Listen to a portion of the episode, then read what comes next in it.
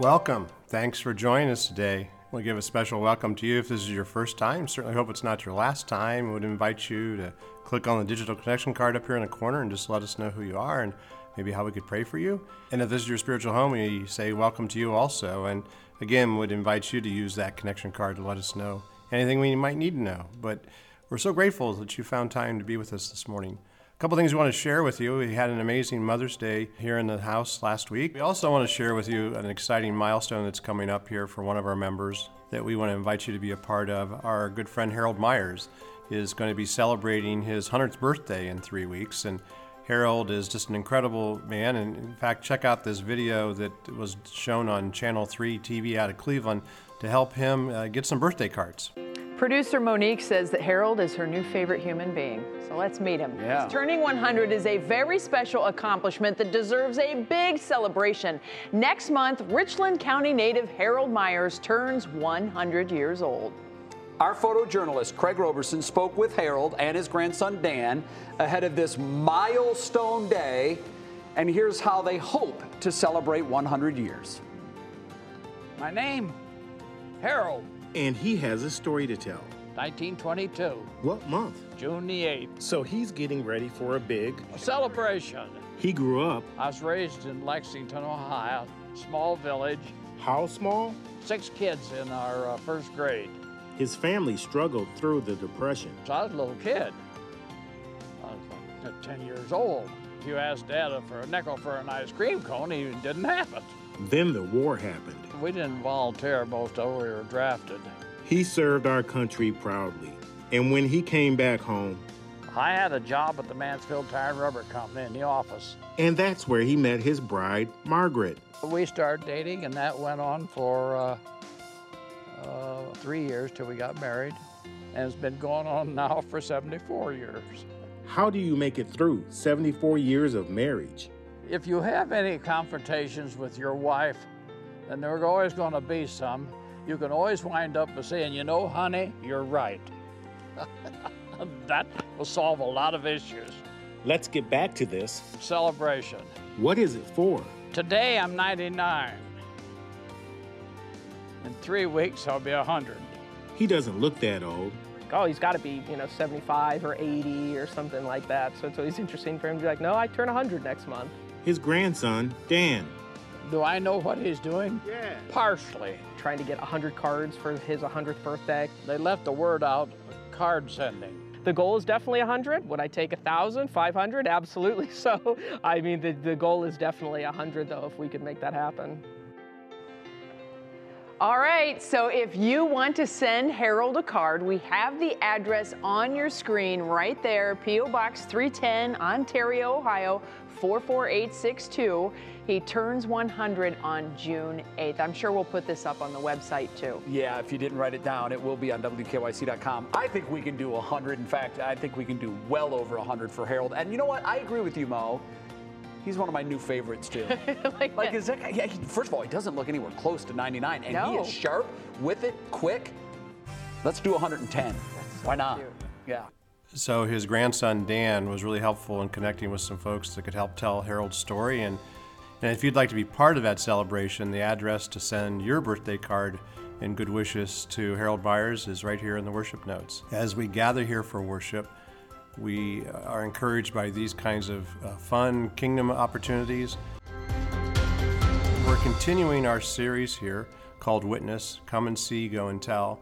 And part of where I've been the last number of weeks as we lean into this conversation is really trying to help set a mindset, if you will, a worldview of how we should operate.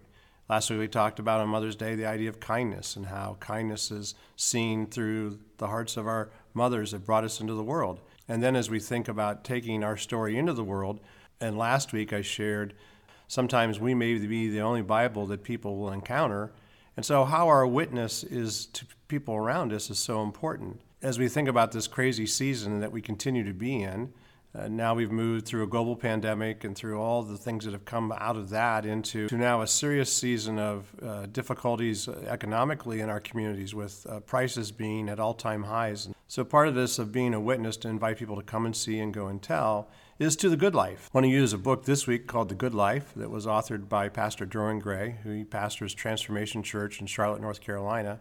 But Derwin takes a look at the Sermon on the Mount and the ideas that come out of that that Jesus wants to offer us. I mean, as we think about this time that we are in with the economic turmoil, and then we all sort of are looking at each other going, oh my goodness, is this ever going to end? What's going to be the next thing that's going to fall? And over this season, seems like it's almost tapping on three years now, we've talked about just how we think about the world, how we feel about it, our sense and emotions, if you will.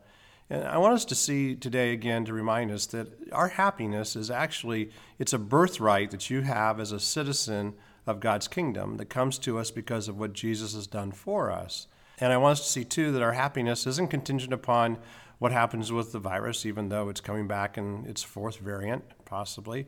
Uh, it isn't about what's going on in the economic realm with gas prices being off the chart and the cost of our food and just all the staples that we need to make life work, that it's not in that, that our happiness doesn't come out of who won the election or who lost the election. It's not contingent upon anything. The truth is, it's actually dependent upon what Jesus has done for us. I want us to see that happiness is something that we can own, that we can actually possess because of someone who possesses us of what Jesus did for us on the cross. What I want to unpack today is some of the great insights that come out of the, what is the greatest sermon that was ever preached by the greatest pastor ever preached, and that was Jesus. And it, we call it the Sermon on the Mount, and it begins with these verses here called the Beatitudes. And we find it today in Matthew chapter 5, verses 3 through 12. Jesus lays out eight different characteristics of what it means to be a blessed person teach you a little Greek this morning. The word blessed in Greek is makarios. Can you say that? Makarios. And it literally means happy. And so Jesus takes and unpacks eight different characteristics of what it means to be a citizen of his kingdom, what it means to be a person who inherits his grace that we take on through the faith that we have. And it's actually a state of being and happiness. Here in the Beatitudes, he tells us that the blessed or the happy are those who are poor in spirit, for theirs, he says, is the kingdom of heaven. And then he goes down through this whole list of characteristics. And what Jesus is saying here is he says, You see, I want to give you happiness. I want to give you so much happiness that's greater than any of your circumstances. And he wants us to understand that happiness is greater than where we find ourselves, in our surroundings and in our circumstance.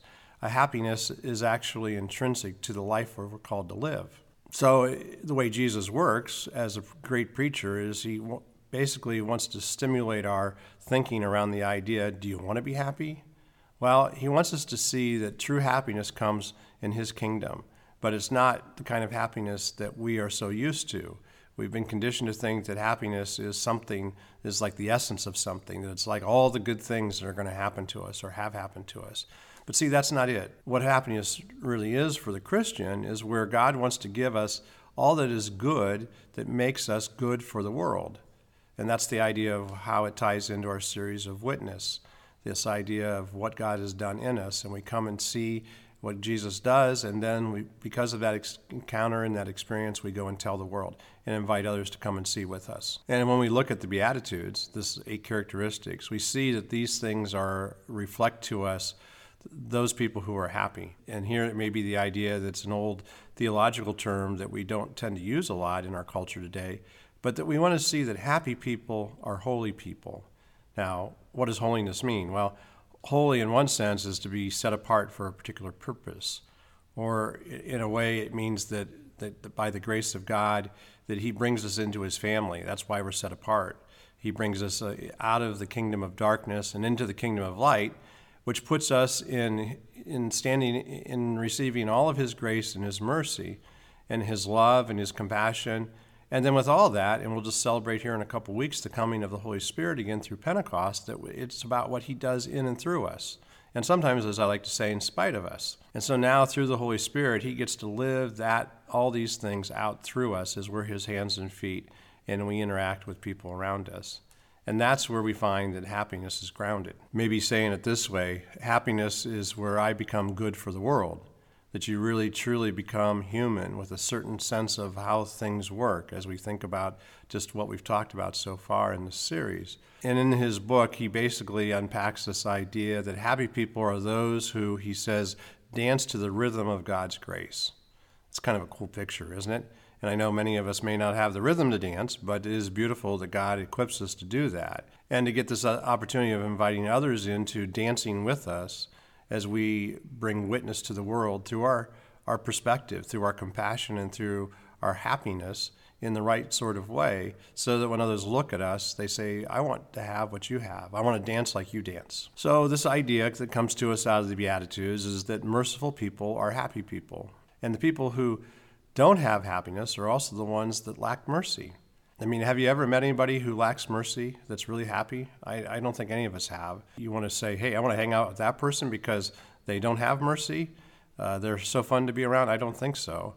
So you see, what mercy becomes, and we know it's synonymous with the word grace, right? Uh, this unmerited gift that we get of life from God, that it's like a shining star in the heavens. You can see all, all that's dark because of the star that shines brightest in the sky.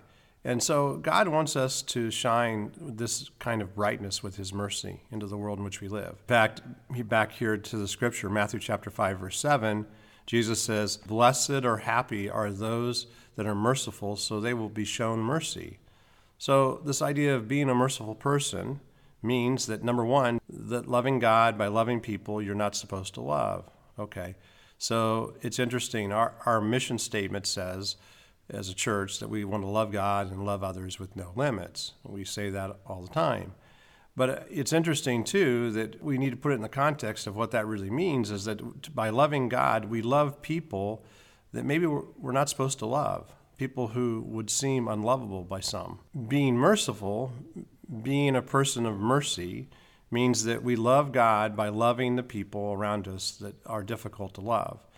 And if we're honest, if you and I are honest together, there are people in our lives, whether we've labeled them culturally or whether we've labeled them politically or whatever it may be, we've labeled people in our souls. You know, we can say, nah, that's not the kind of person I want to love. I know that God tells me to do it.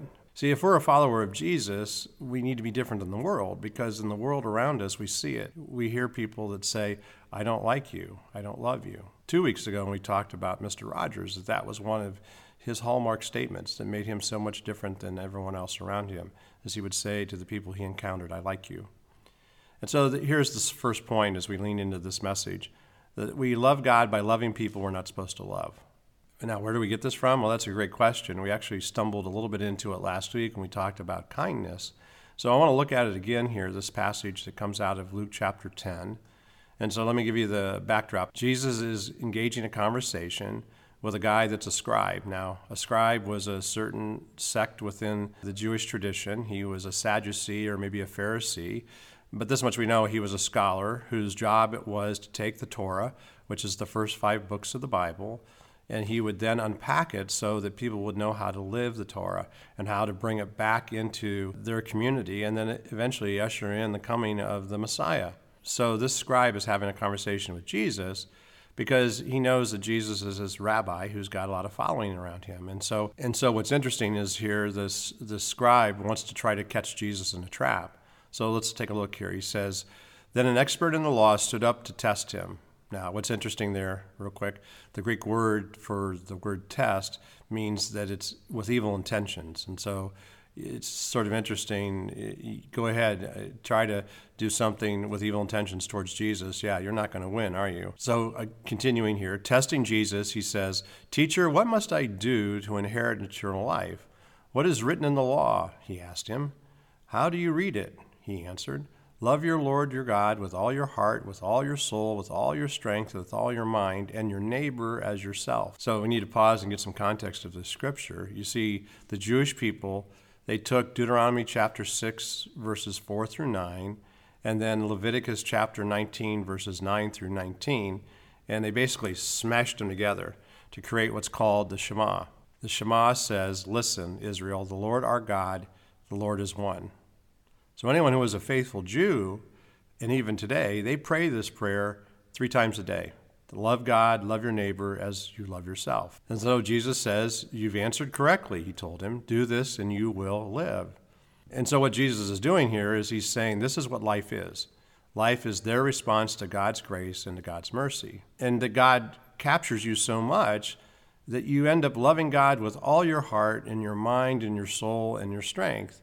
And then you love your neighbor as you love yourself. And, so, being a merciful person, then, is, is the second point this morning is that every human being is your neighbor. Every human being. And so the scribe says here in verse 29, wanting to justify himself, he asked Jesus, And who is my neighbor? So let's take a moment here and get the context. Let's think about going back to where they are standing right there, and let's walk in the sandals of that particular guy, the scribe. Now, either he was a Pharisee or a Sadducee, but this much we know he was Jewish. And so, as a Jewish man, let me ask you, how would you feel about non Jews?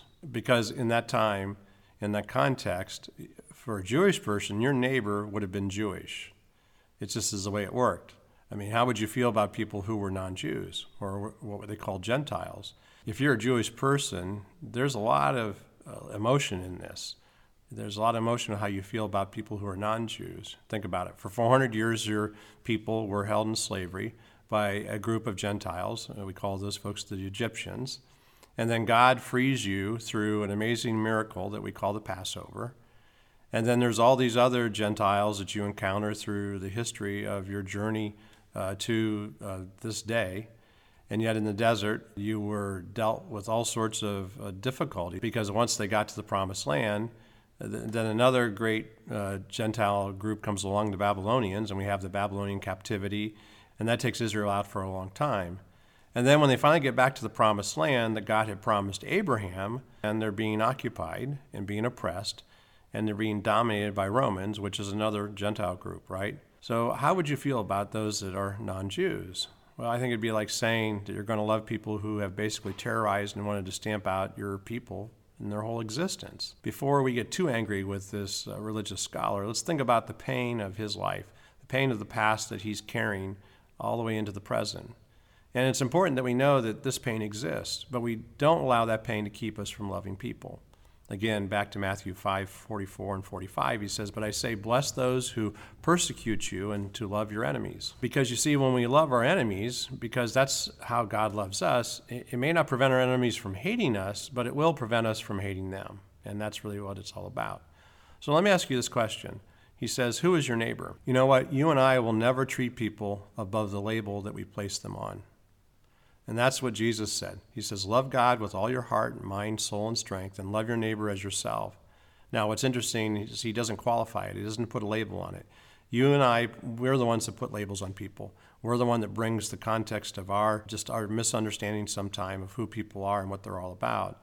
And that sometimes, and if not most of the time, those labels paint a picture of reality that tells us if we should love them or if we should not love them.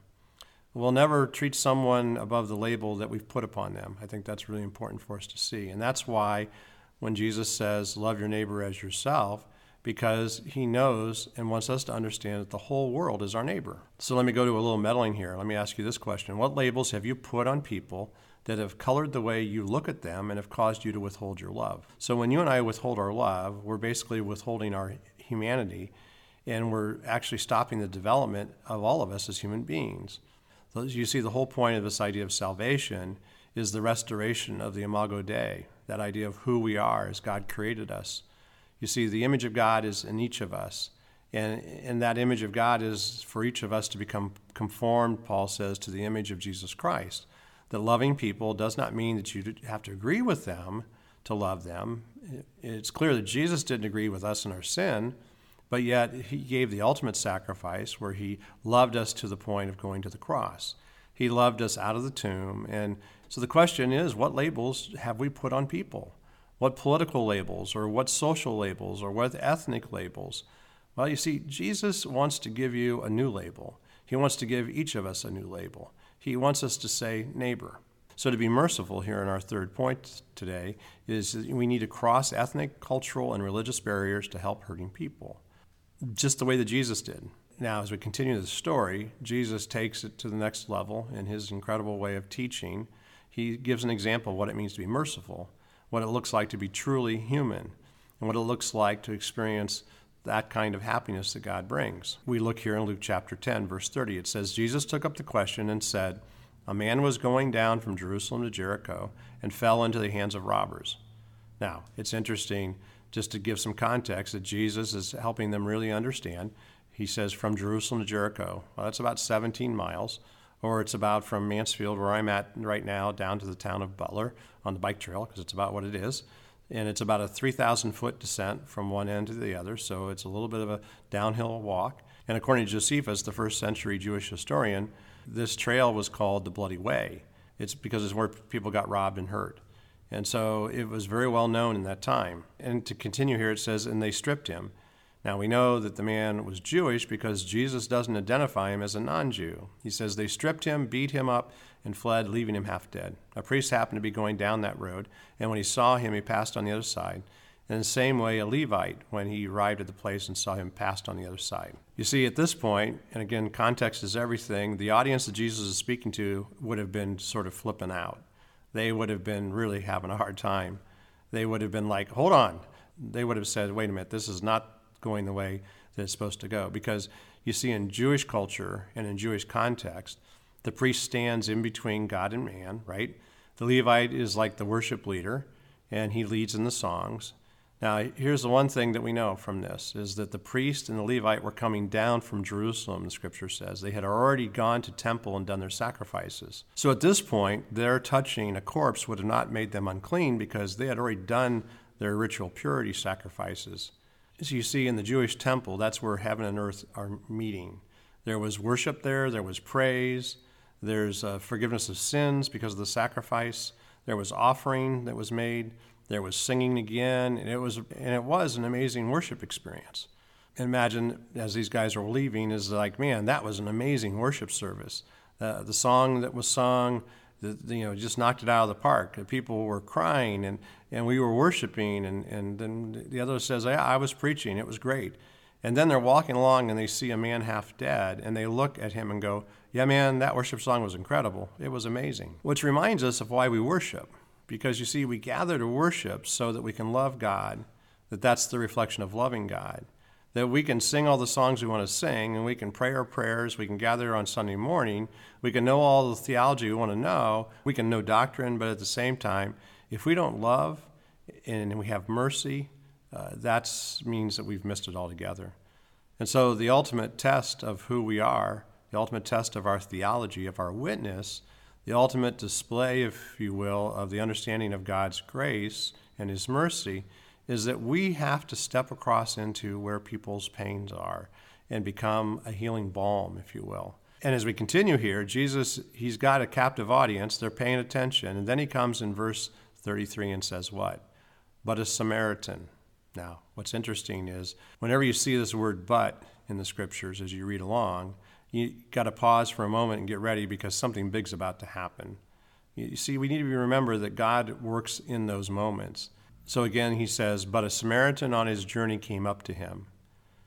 And so at this point, the Jewish people would have lost it as they were listening to Jesus. They were really going to be struggling because they're going to hear that word Samaritan and they're going to go, What? Are you kidding me? And the ethnic tension of the day, the, the racial hatred and the prejudice and the, the bigotry and the cultural differences between Jews and Samaritans, it was a chasm. It was fierce, it was ugly, and it was over 700 years of prejudice and feud. So, what happened? In 722 BC, the Samaritans were developed or they came into existence because they were basically half Jewish and half Gentile. It came about because of the resettlement policies that took place during one of the exiles. They had developed their own temple there in that region, and the Jews worshiped in Jerusalem. They had developed their own rival religious text. They had called them the Samaritan Pentateuch. And so there was this ethnic and religious and cultural barriers for 700 years that they chose not to love each other. So let me do a little meddling here. What barriers are you allowing from preventing you to love your neighbor? What kind of ethnic feuds or what kind of misunderstandings? Because the thing we need to see, and this is the thing we have to understand, is the only way the cycle of violence and the cycle of vengeance stops is that there becomes a cycle of grace and a cycle of mercy and then a cycle of compassion. You see, that's why Jesus stepped into time. That's why he became human. As I like to say, he took on flesh and moved into our neighborhood. He came to teach us what it was to be loving and how to show mercy.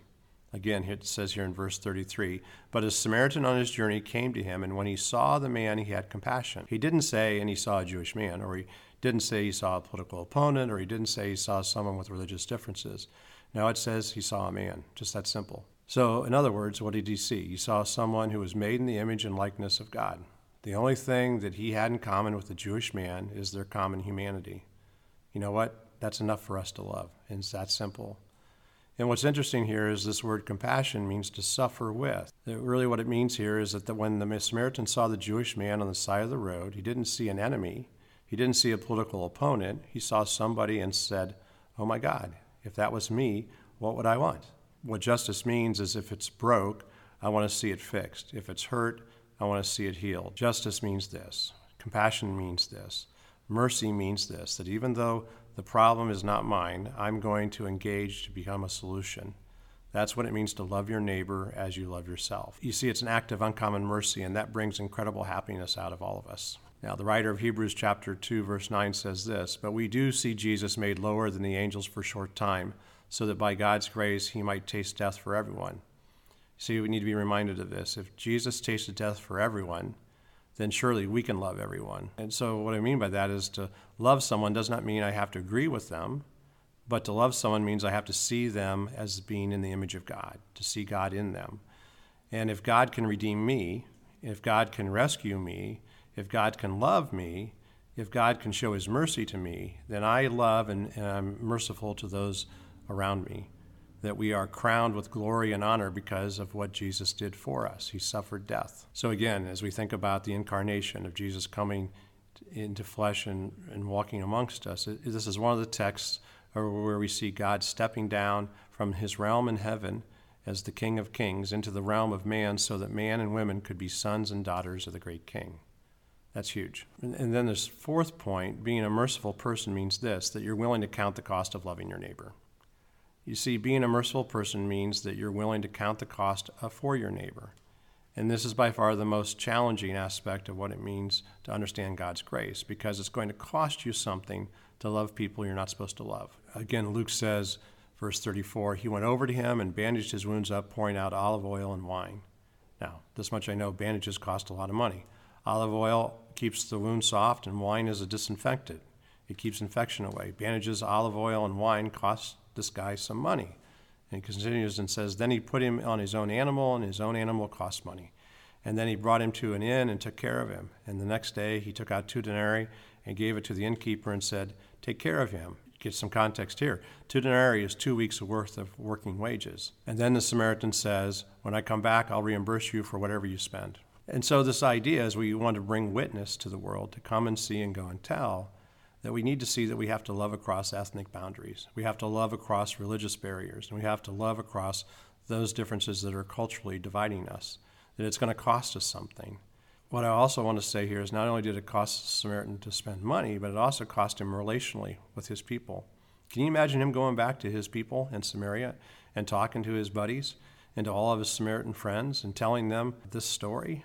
It would really put him in a difficult place. So we know that it, it cost this Samaritan, we know it cost him relationships. To be able to love like this, to show mercy, it's going to cost you as well. Here's the good news whatever you spend, God's going to give it back a hundredfold. He's going to give it back to you relationally, He's going to build into your humanity with joy, into your Christ likeness. You're, you're going to become the person who you were meant to be. You'll begin to shine like a star in a dark heaven, as we said before. Why? Because Jesus says, Blessed are the merciful, for they will find mercy. And the rest of the scripture says this, and I love how Jesus does this. He says, Which of these three do you think proved to be a neighbor to the man who had fallen into the hands of the robbers? Well, the religious scholar says what? The one who showed mercy to him. He said, Then Jesus told him, Go and do likewise. Okay, it's just that simple. Go and do likewise. Yeah, that's simple, right? It is simple and it, yet it is incredibly hard. What makes it hard? Well, it's because of our fears and our insecurities of who we are. And that's why we have to lean into who God is because of His grace and His mercy is because God's grace and God's mercy is greater than all these things. That if we lead with mercy and compassion through the way of Jesus as He's led us with His mercy and compassion, we can do all sorts of things. Now, here's what's the truest part of this story and this is where, where we all fall into it, that this story is about us. that you and I are the man that has been stripped, and we've been beaten, and we've been bloodied, and we've been robbed.